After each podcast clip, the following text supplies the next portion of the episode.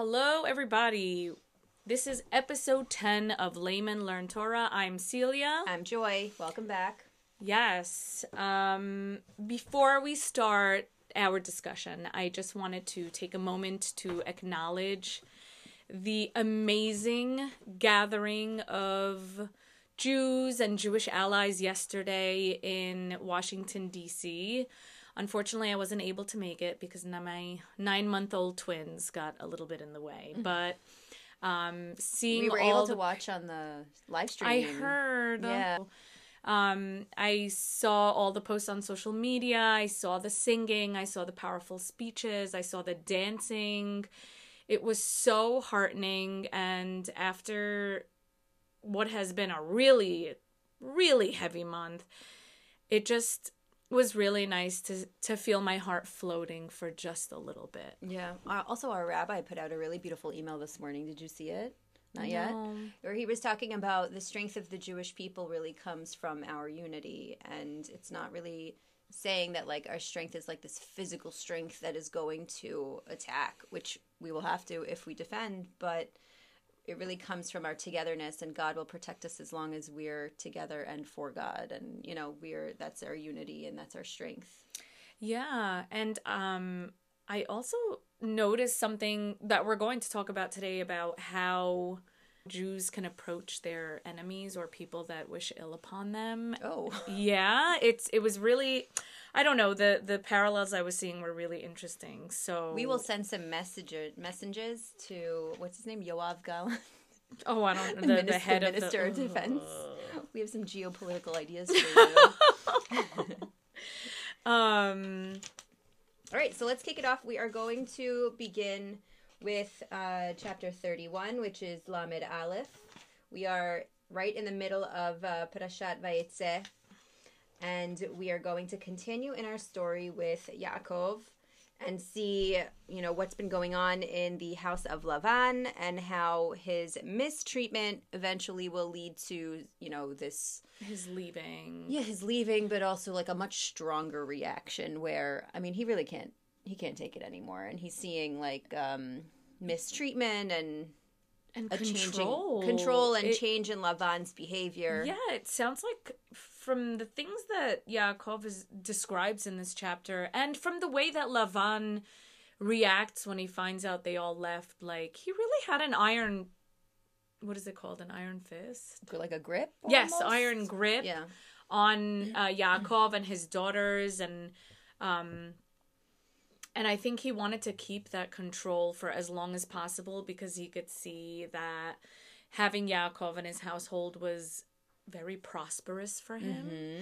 Mm-hmm. Um, Yeah, he's looking at Yaakov like this lucky talisman. You know, like this Jewish and little ain't letting that go. Yeah, the little bunny feet that you hang from your car. You know, he's my lucky Yaakov lucky bunny charm. Um. So I I actually love how it describes it. In the first uh, pasuk, it says that he heard um, the sons of Lavan speaking, saying Yaakov took everything that we had. He he took all our possessions, and he could also see. Pene Lavan vehine enenu imo kitmol shilshom. The face of Lavan wasn't like the day before, uh, yesterday and the day before, Mm-hmm. and I think that's a really um, visual way of saying like Lavan had completely changed the way that he looked at Yaakov. His his face literally changed Mm-hmm. upon um, seeing him. I, I liked how that was described. Yeah, I mean, well, right before this, in the end, um, at the end of uh, Lamed, which is uh, chapter thirty, we see that they separated their wealth. So it becomes very clear that Yaakov is now the more successful one. Whatever he's doing is working much more than what Lavan is doing, and like you were saying, the the next generation, Lavan's children, they already don't know the history and have changed the narrative to the point where their reality is a completely different understanding of what actually happened. So and not only that, they're they're not corrected, which is something quite Right, dangerous. Lavan lets it happen. He lets it happen. Yeah. Like they're saying, Yaakov has taken everything that our father owns and everything that belonged to our father, and he's made all these riches. Like they already are negating all of the agreements that his father has yeah. done. And so it's the second time, or maybe more, it's the second.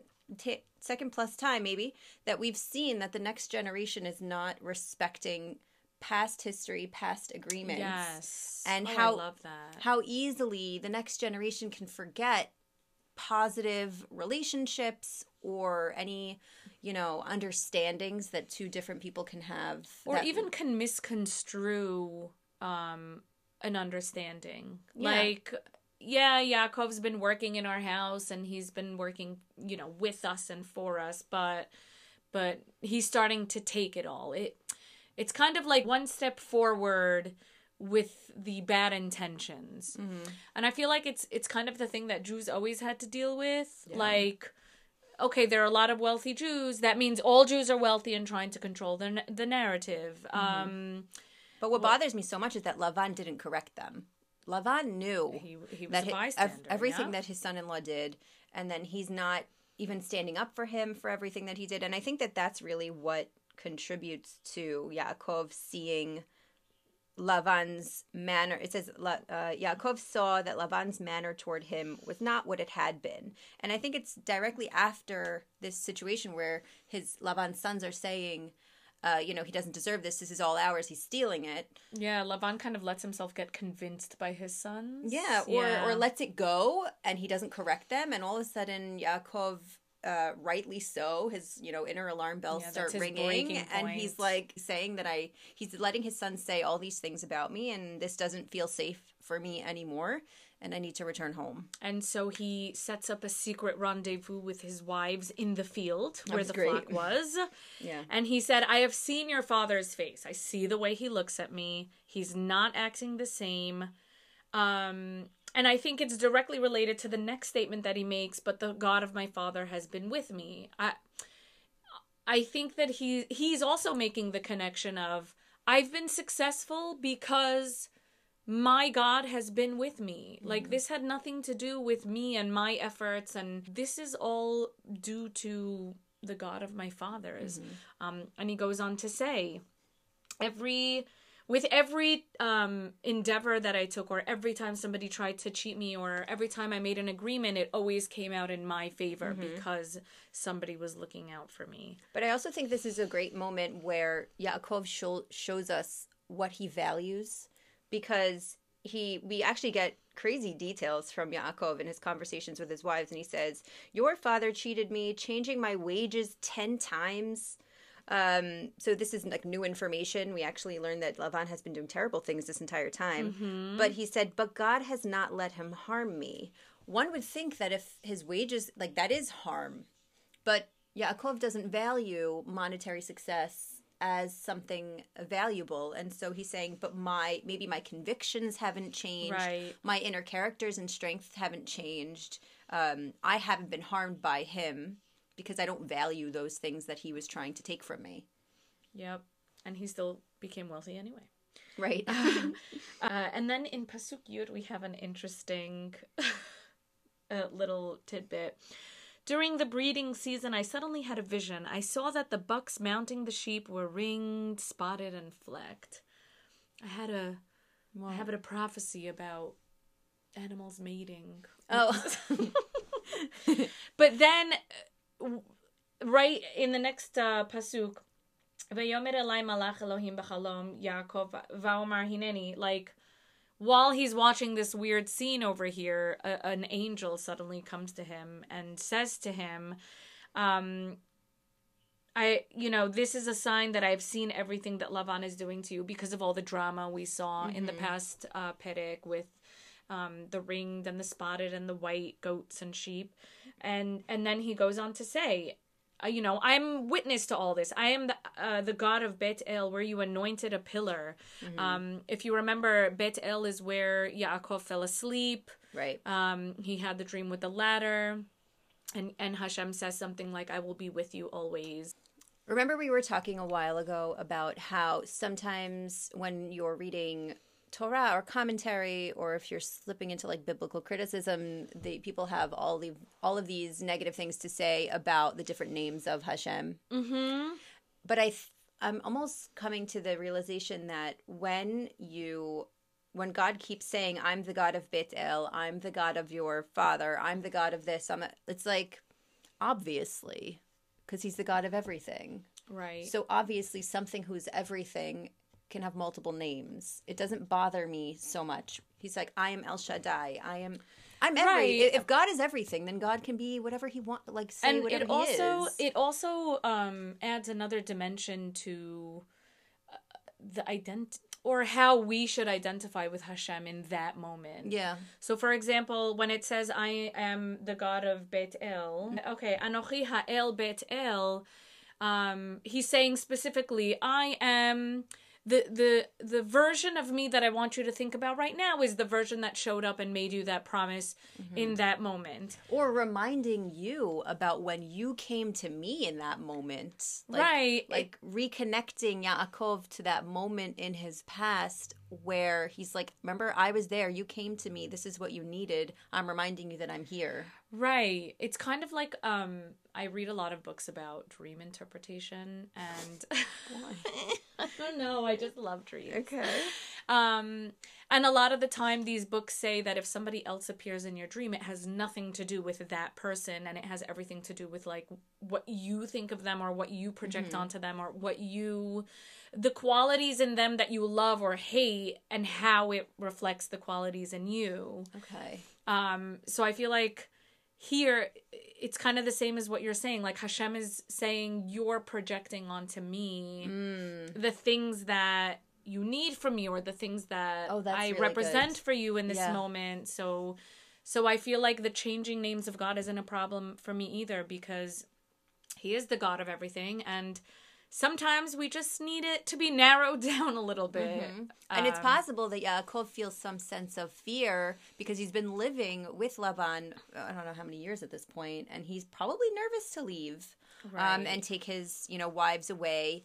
And God is reminding him, do you like do you remember that you made this vow to me and you know i'm here for you because i'm about to tell you go back Right. and you have to trust me because this is you know what you want for yourself and i'm reminding you that i'm here to help you. Right, and and um when Yaakov tells his wives all of this, it doesn't sound like he's asking for their permission, but uh, in the pasuk after, in pasuk uh, Yud Dalet fourteen, Vatan Rachel v'Leah v'tomarna lo ha'od lanu chelek v'nachala bevet avinu halo nochriot nechshavnu lo, like we're also strangers in this house. He he also cheats us. He mistreats us. He he spends all our money he gave our um he gave away all of our belong like our anything that belonged to us he gave them away so whether he was asking for their blessing or not his wives are telling him we are 100% with you Yeah. we agree we are not fans of our father either Yeah. and and wherever you go we're going Yeah, they have no stake in it anymore. They feel cheated equally, um, and they're ready to go. And um, when they go, um, Rachel goes and she steals her father's household gods. Um, I've read some interpretations here where it's possible that Rachel does not fully convert, even though she's married, and so her taking the idols um, is really just her taking her gods with her. I don't love that interpretation. I want to consider her as like pissed and like wants to take what sticking it to her dad yeah, like whatever her dad values, she's like, you know what? I'm taking it. I'm still really angry. Um, I actually read so so I was never really satisfied by Rashi's interpretation. Rashi says that um, she was trying to wean him off of his uh, Okay. idols. Yeah, no. But I actually liked what Ibn Ezra kind of said. He he says that these idols were his way of like fortune telling. They they were his way of asking the divine. They were his way of Okay. um divination and she was taking away maybe his tool for figuring out where they are oh my god, which I loved. Who said that? Ibn Ezra. Yeah, He's a cool guy. she was uh she was thinking ahead. That's funny. Yeah. Which also means that she kind of takes them seriously enough to think that they could give her father Okay, which goes back to the original idea of like she is taking those for herself, but we don't see her use them. Yeah, she just hides them. She just hides dad. but she doesn't destroy them. No. She ends up hiding them and sitting on them. and saying, I'm sorry, Dad, I have my period. I can't get up right now. Isn't it so weird how the Torah keeps talking about women's periods? I know. What is this obsession? But also, it kind of like gave us a tool Right. for the future. like, mm, I can't. I'm on my period. It also shows like from then, like it's not really that big of a deal, but like we're gonna use it if we need to. Yes. Um And also, like, you're like, she was- imagining Lavan like, oh, okay, did not need to know that. I, I'm backing out of here. Goodbye.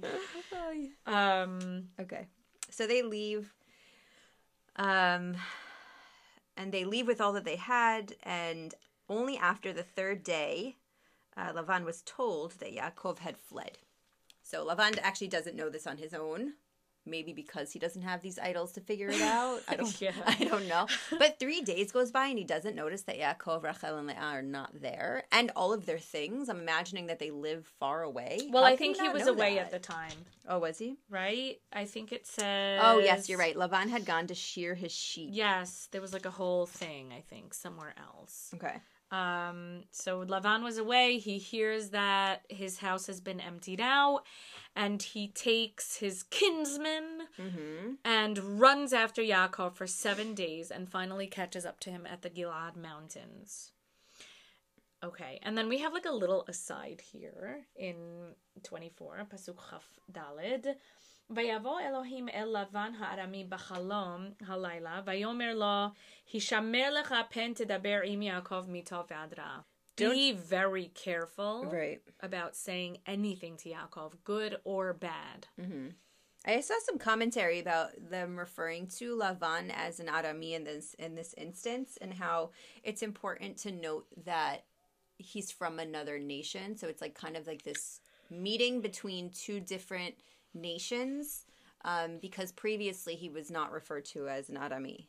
Like it's it's kind of like his name at this I didn't point. know that. Okay. um, and how like it's important to know that it's two different nations having this conversation at this point and separating them.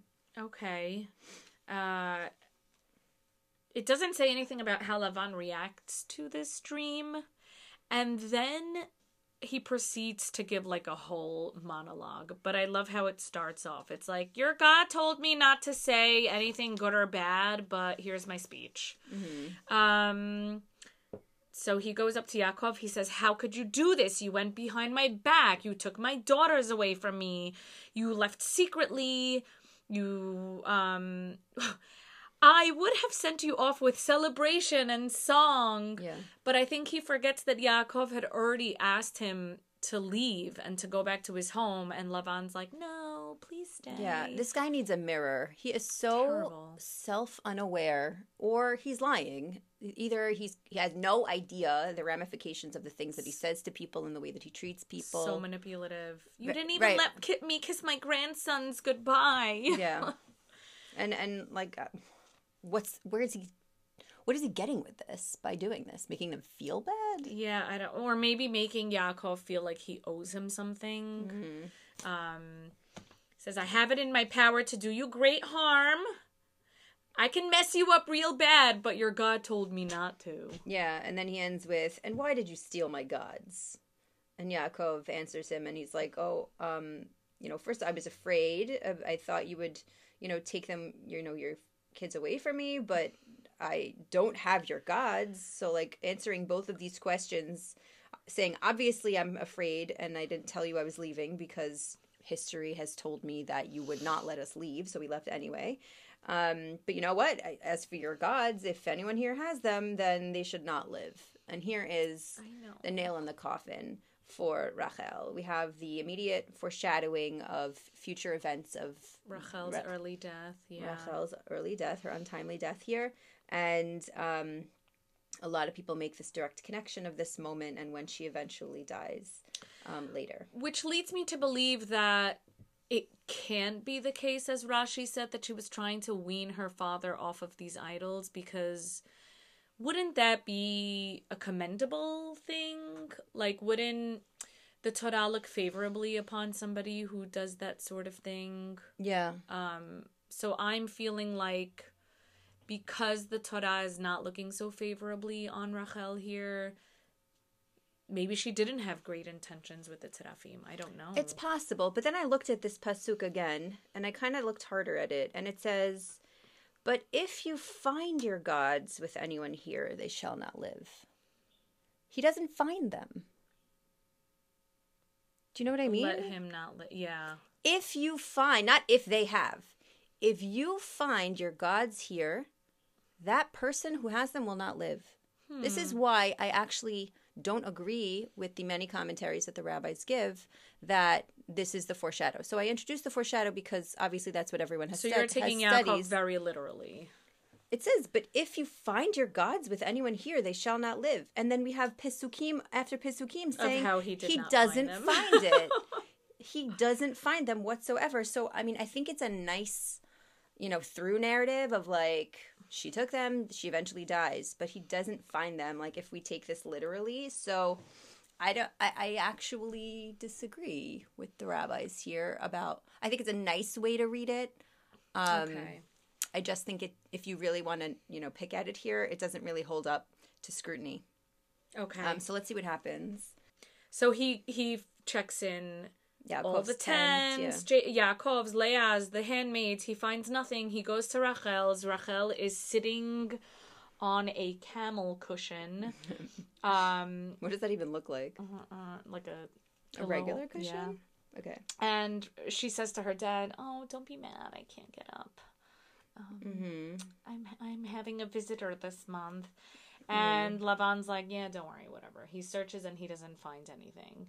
And upon the end of his search, Yaakov's uh, anger is or or he becomes galvanized in his anger like uh what uh, you see like what did i do i didn't do anything you came chasing me Yeah, like this you inspected all of my things you didn't find anything i didn't take anything that doesn't belong to you i am an honest man like Mm-hmm. he goes on this whole i worked for you for 20 years Oh my god, I would I- love to have seen I, this. I know kept he just keeps going on. yeah, all that. I have a lot of exclamation points here in my tra- translation.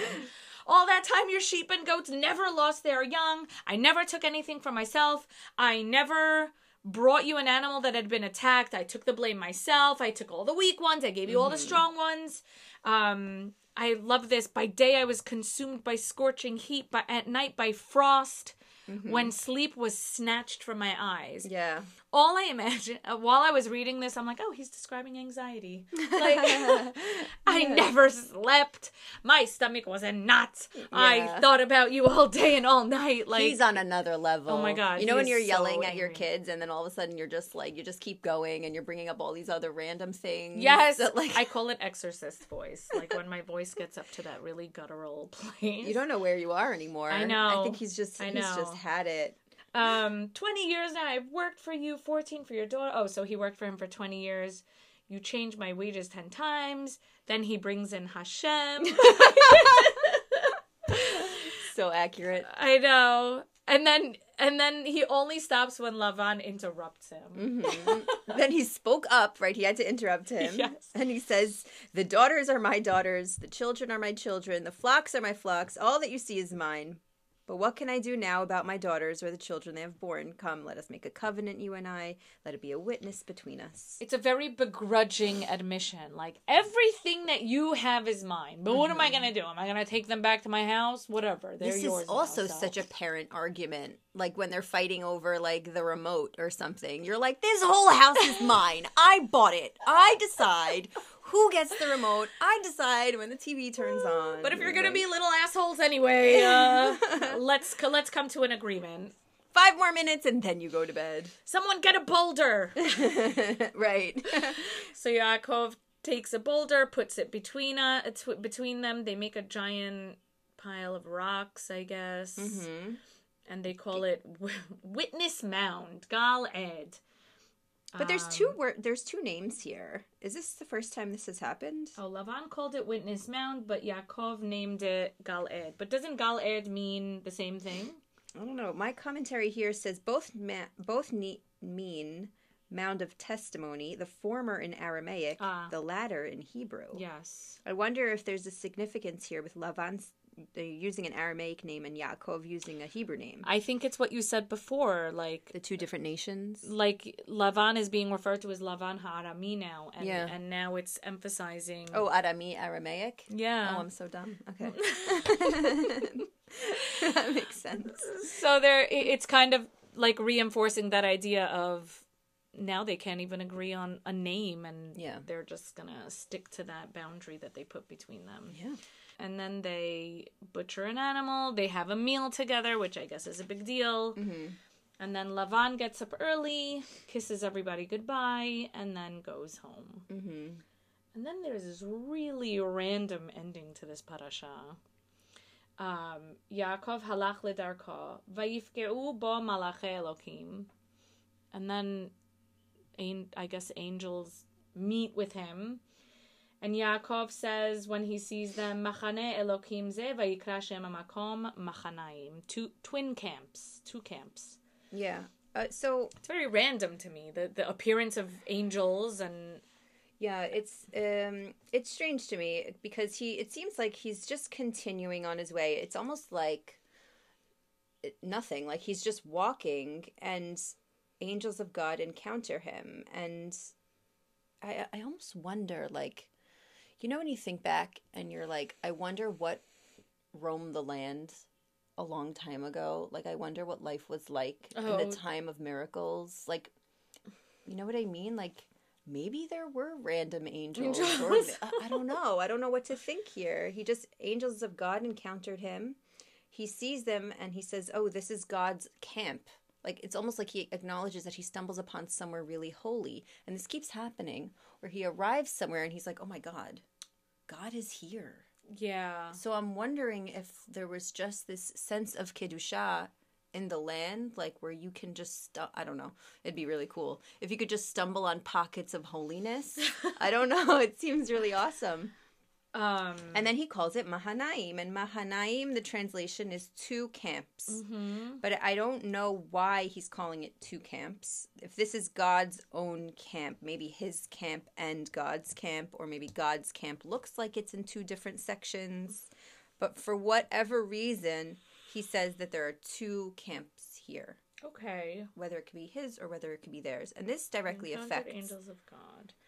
Yeah. I- I, so my I original question is why is this here? Right. And then when I then when I kept now? and why now? And then when I I started reading the beginning of Vayishlach, which is the opening of uh, Lamed Bet, or right after this instance in Lamed Bet in 32, we see how this affects his behavior when he prepares to meet Esav.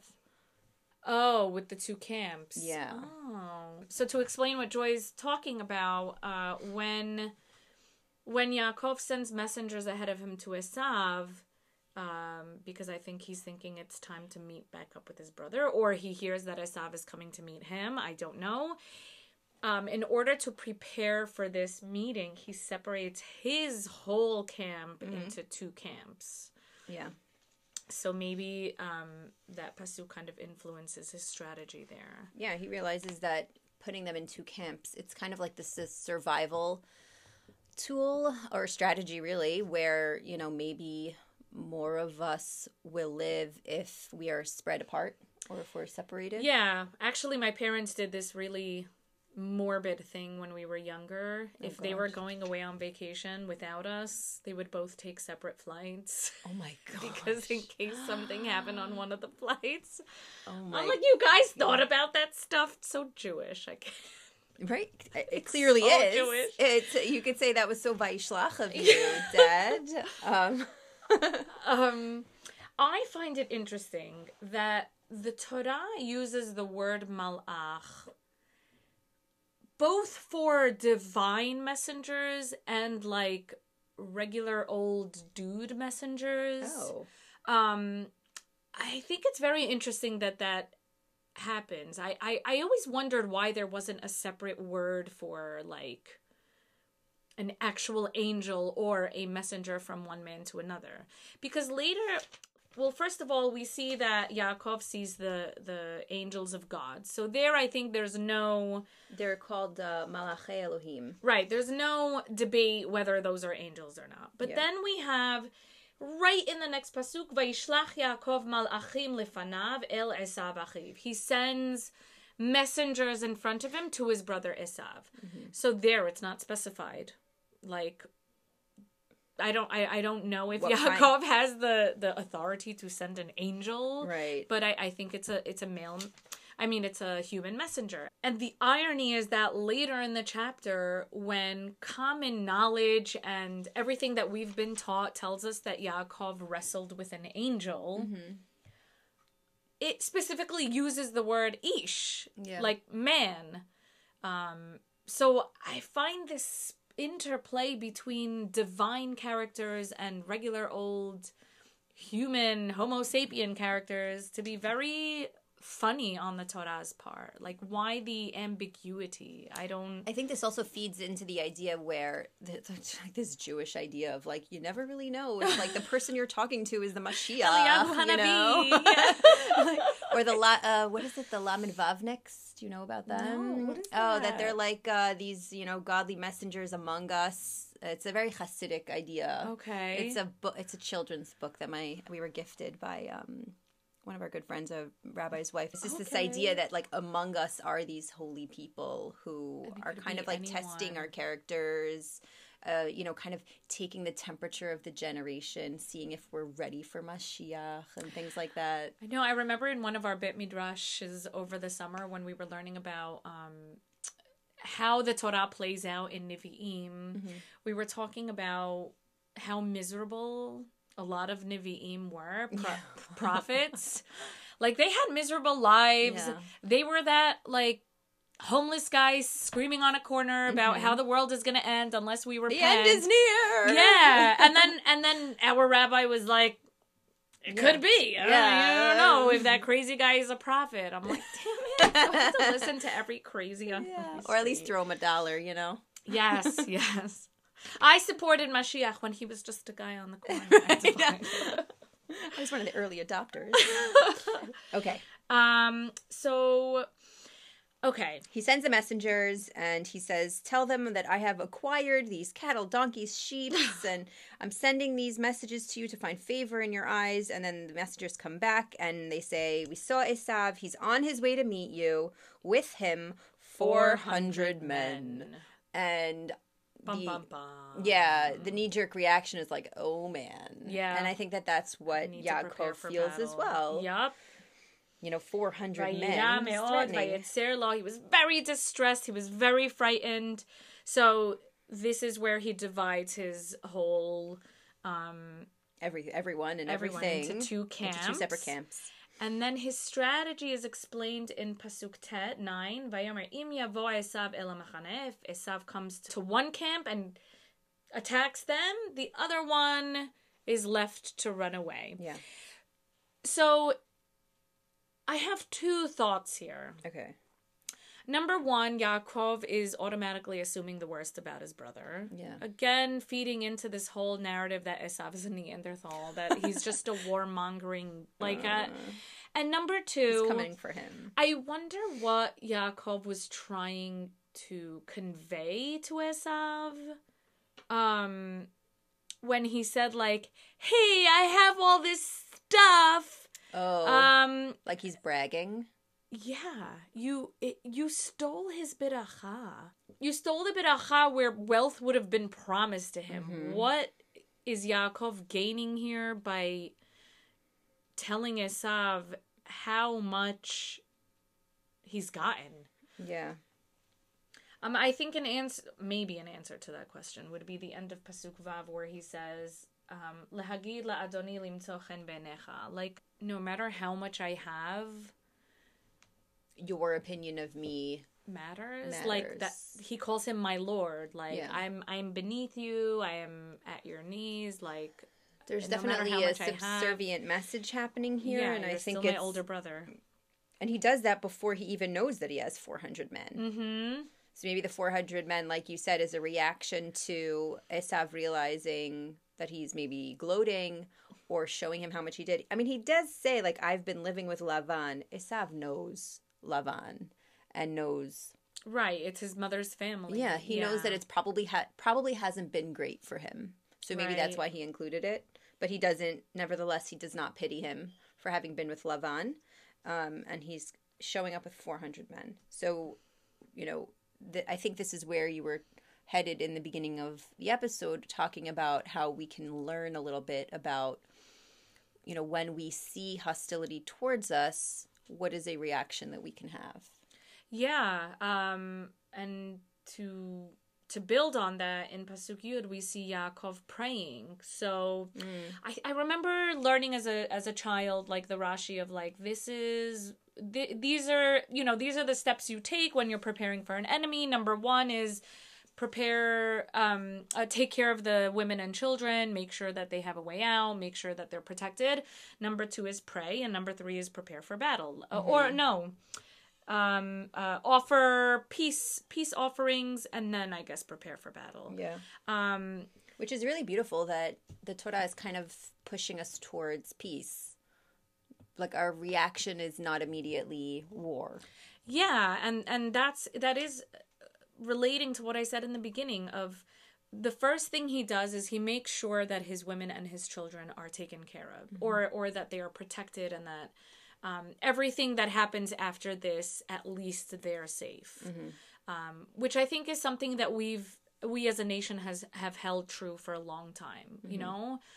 All of the images online uh, you know those cartoons that you see of like um Hamas standing behind a woman and a child, and then on the other side, the IDF standing in front of the woman and the child. Like, Oh, it's also like common decency. Of course. You know? but, and but I think that that common decency is not so clear in the times of the Torah. I guess. now it should be completely obvious the correct ways to behave, which is nice because it shows that the Torah has influenced um, common behaviors in the world During war.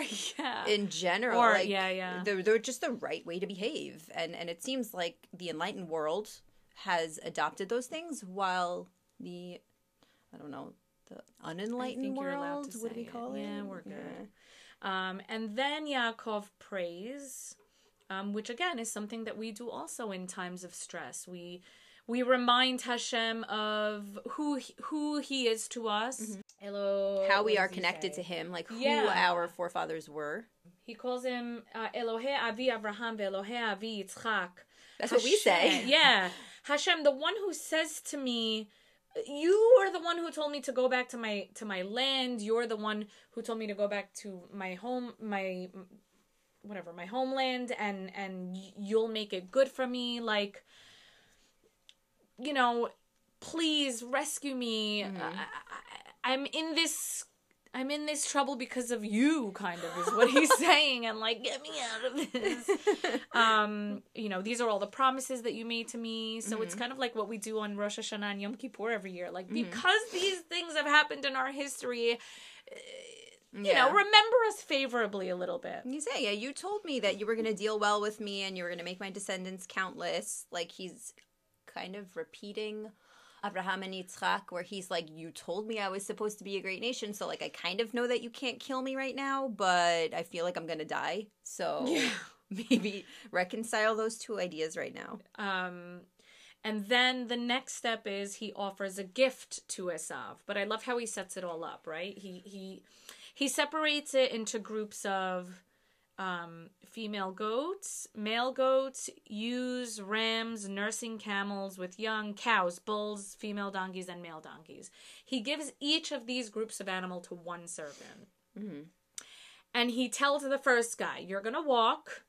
And if you see Esav, tell him, like, this is from Yaakov, your brother. He's sending you a gift. And then he tells that to each subsequent group. Okay? When you come across my brother, when you come across my brother. Yeah, it's a And beautiful this is very procession. strategic. Yeah, it's. I think it's. ve- Imagine Esav like walking along with this four hundred men, like I'm gonna get revenge on my brother, Mm-hmm. and then It's like waves. yes, um, waves of eroding. goodwill. Yeah. If- Yes. If, you think of like waves against a shore, it's like waves of gifts like eroding at his hatred, hatred, maybe like uh, you know, assuaging it. um, yeah, which it which eventually it does. yeah. Um, I will pacify him with these gifts. So I'm in uh, Chaf. Uh, 20, I will pacify him with these gifts I'm sending on ahead. Then I will face him. Perhaps he will accept me. He's still not 100% sure if this is going to work. So he went ahead and then he camped there in the night. And then we get this other aside, Yes. which is quite beautiful way to end. Um, So in the middle of the night, he he he sends his family away from him. Um, I guess I guess he has to be alone for a moment, just meditate on everything before stuff goes down. yeah. Um, and then a stranger appears to him, Ish. Vayavek Ish imo. A, a- a man appears out of nowhere and starts wrestling with Yaakov Until dawn. until dawn. Then, when he saw that he could not defeat him, he touched the upper joint of Yaakov's thigh and he dislocates his hip. This kind of, I don't know if you've ever seen Kill Bill, the movies. Yeah. the five What? point exploding heart technique. Oh. like the angel just like, whoop, and then Yeah, like, yeah, oh, yeah, yeah, yeah. Oh, she's like, mm, mm, mm, mm, yes. She's so. I thought you were gonna talk about wiggle your left toe. You know that part? Yes. I always think when she's that. getting out of the coma. Yeah. Oh my god, such a great movie. Um, he, by the way, has been in Tel Aviv this whole time. Quentin. Quentin in Tel Aviv, just hanging out with his Israeli wife. So, Mm-hmm. pick, props to him. Um, okay. and the stranger says, Let me leave. Dawn is breaking. And then Yaakov says, I'm not going to let you leave until you bless me. So I feel like until now, we haven't had any indication that this is any sort of divine or supernatural person until we get to the part where Yaakov says, like, bless me. Yeah. How did he even know to ask for a blessing from Yeah. this man? And then the man asks, What is your name? He answers Yaakov. And then he says, You are, will no longer be known as Yaakov, but Yisrael. Mm-hmm. And this is where we get the name of our beloved country, of our mm-hmm. nation, Bnei Israel. Mm-hmm. Um, you have become a Sar, a, a, a great man or a prince before God, and you have won. Yeah. Um, and then Yaakov asks for his name, and the stranger says, Why do you ask my name? He answers a question with the question. Very mysterious. he blesses Yaakov, and then we don't, and then he just, Yeah, and he just disappears. And he names the place Peniel uh, for, uh, I guess, Panim. So, because I have seen his God face to face, the face, face of God. and my I- life has been spared. So again, like, the, this, you know, to Yaakov, it's very obvious or, or very self evident that he just met with the divine. But I feel like to the reader, it's like, where do we get any indication that this person was supernatural in any way? So, I have an idea, and I think it has to do with the work that you're willing to put into reading the Torah and how that in, can directly affect our understanding of it. So in Hafbet, oh no, Chaf Dalet, it says, uh, 24, it says, and Yaakov, after he takes his family across the Yabuk, and then he returns. And he says, and Yaakov was left alone. So he is alone when he has this encounter. And then he has this, uh, you know, wrestling match with this, we later learn, divine being. And I think that this feeds into Yaakov's experience in his life and how things have not been easy for him. And he's had to wrestle with things in his life. He's had to, you know, it, it mm. goes back to him holding on to the heel of Esav because he wanted either to come out or he wanted the Behor or whatever he wanted so badly that he is grabbing onto it and he is, you know, grap- grappling with this sense of not getting the Behor or whatever you can kind of interpret from that scene. Like Hashem's making him work for the blessings, kind of. It's like that, but it's also his own internal motivation for the willingness and the understanding that in order to be with God, you have to wrestle with God. Ah. And this idea that the wrestling with God, the wrestling with understanding Torah, the work you're willing to put into, you know, being close to Torah, like the questions and the anger and the confusion and the happiness and later joy that you feel when you learn Torah is because of all of the effort you put into it. If you don't put in the effort, you're not close to it. And And so the wrestling is actually a positive thing where it brings you closer to God when you wrestle with him. Yeah, and I feel like that maybe also is why the stranger doesn't give his name.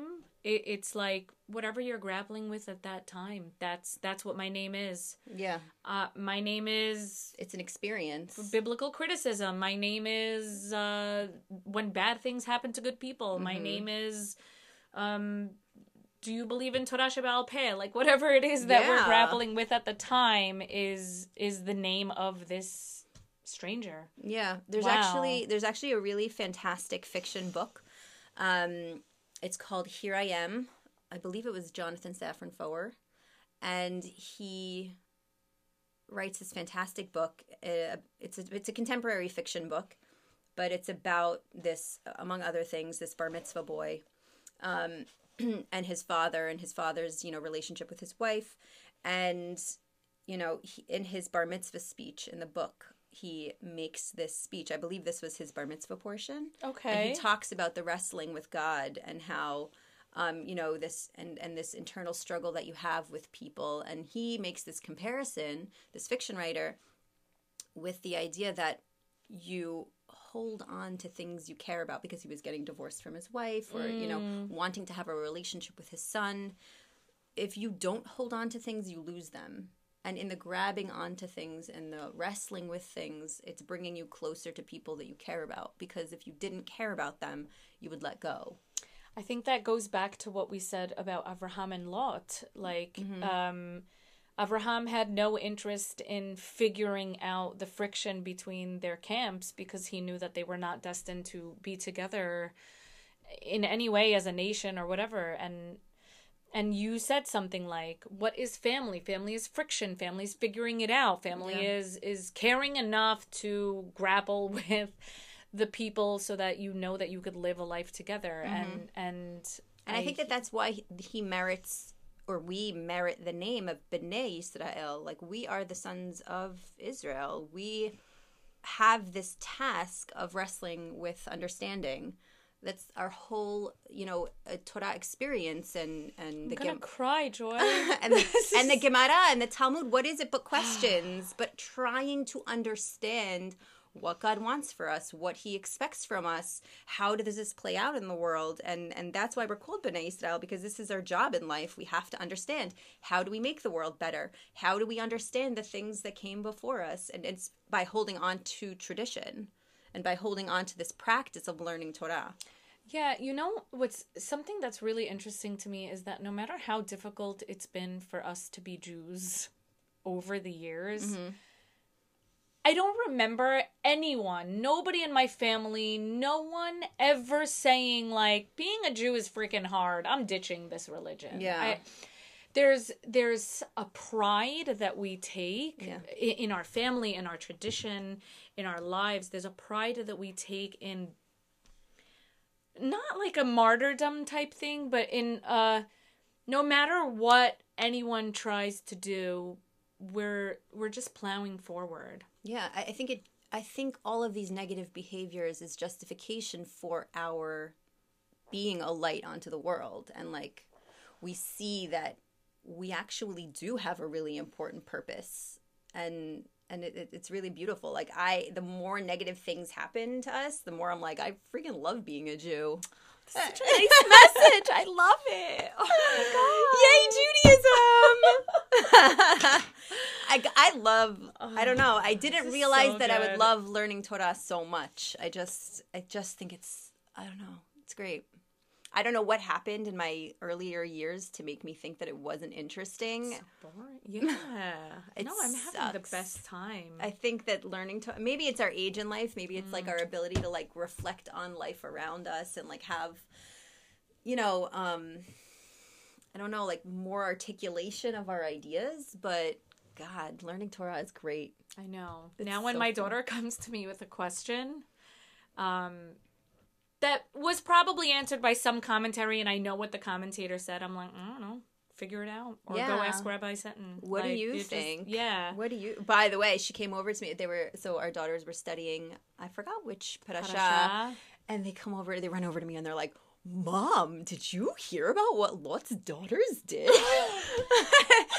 I'm like, Carol's like, we didn't learn about this. I'm like, I mean, you were in second grade, yeah. so I can't imagine that they went into but, it with any depth. but they're doing what we're doing. We're creating another generation of like female Torah scholars who are like actually looking at the text and being like, whoa. Whoa. I was like, I remember Carol brought this up, and she, I was like, I don't know. They thought they were the last people on Earth. She's like, but still, yeah. Mm. And you know what? I know. yeah, yeah. I felt the same. so here's to our Torah learning. Here's to our daughter's Torah learning. Here's mm-hmm. to wrestling with everything mm-hmm. as Jews and enjoying it, and and Amen. seeing that that's our purpose, and to many more years of Bnei Israel being successful in everything that we do. Let's just put it out there. Well, this episode was so much more emotional than I thought. All right, until next time. Until next time.